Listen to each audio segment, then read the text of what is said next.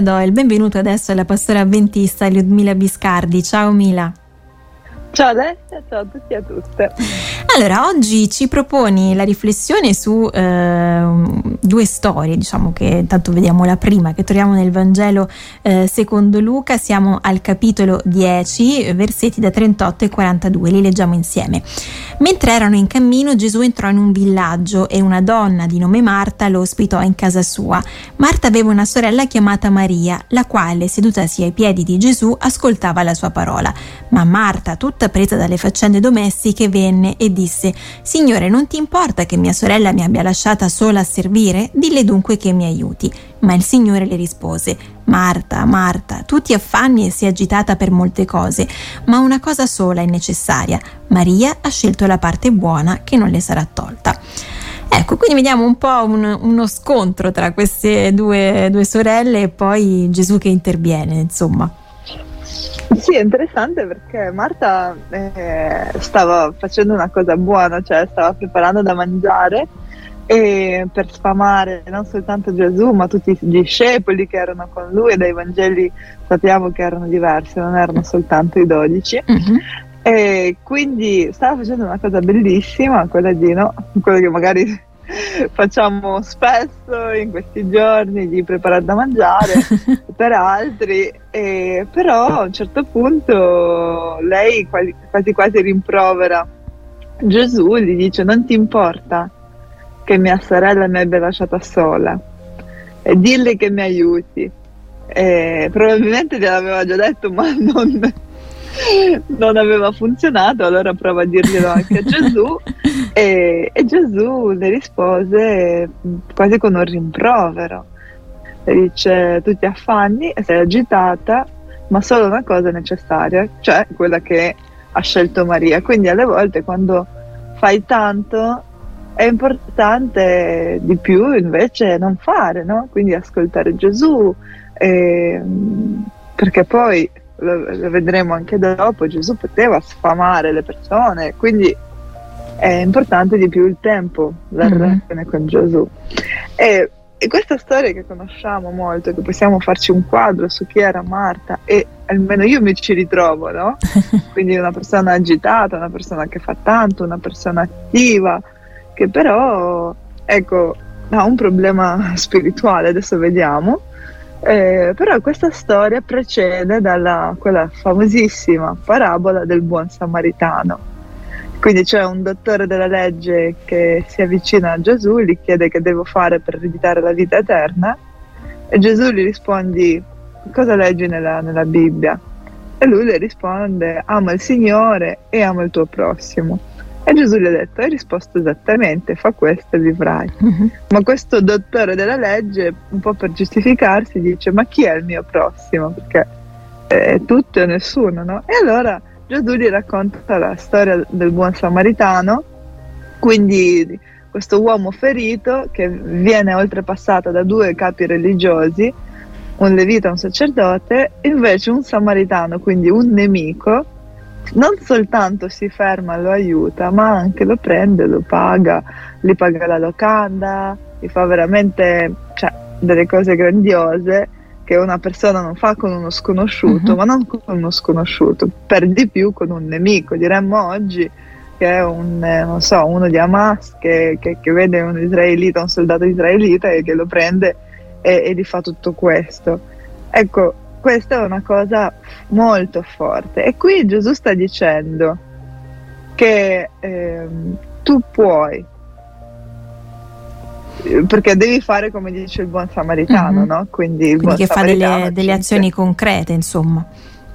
Mm-hmm. Gli dice fai questo e vivrai alla fine, e gli dice proprio devi fare così, insomma, questo dottore della legge. Ma subito dopo incontra Marta e le dice non devi fare sei mm. seduta. Quindi sembra un po' in contraddizione, ma allora vediamo un po' di scoprire di più su, su, questo, lo faremo tra poco sempre insieme alla pastora avventista Ludmila Biscardi. Sono Alessia Calvagno, sono insieme alla pastora avventista Ludmila Biscardi.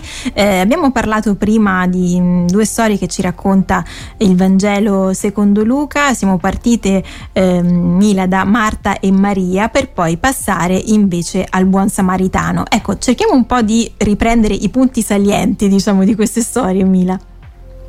Beh, nel buon samaritano, in questa storia, in questa parabola che Gesù racconta, eh, viene enfatizzato il fare, quindi eh, l'importanza di aiutare il prossimo.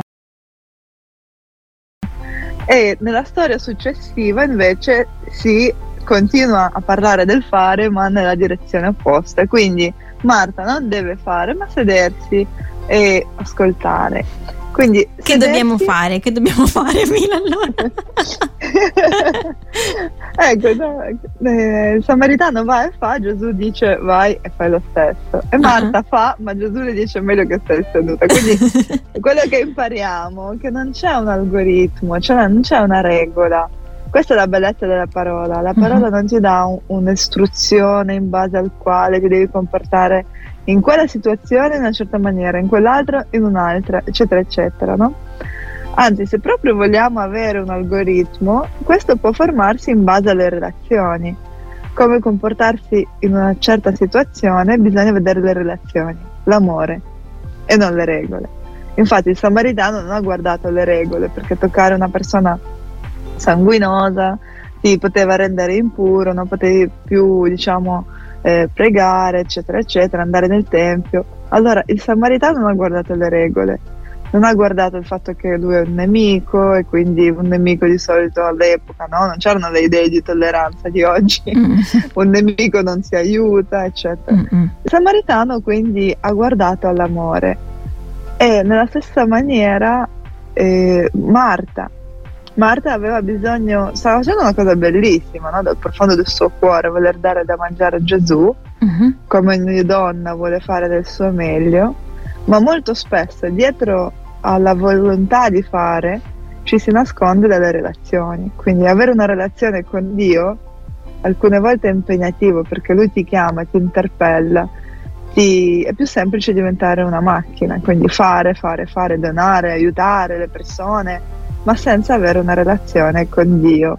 Mm. Quindi molto spesso posso essere una persona fenomenale in chiesa, occuparmi di eventi, di volontariato, no? Chi più ne ha più ne metta, però essere spiritualmente vuoti.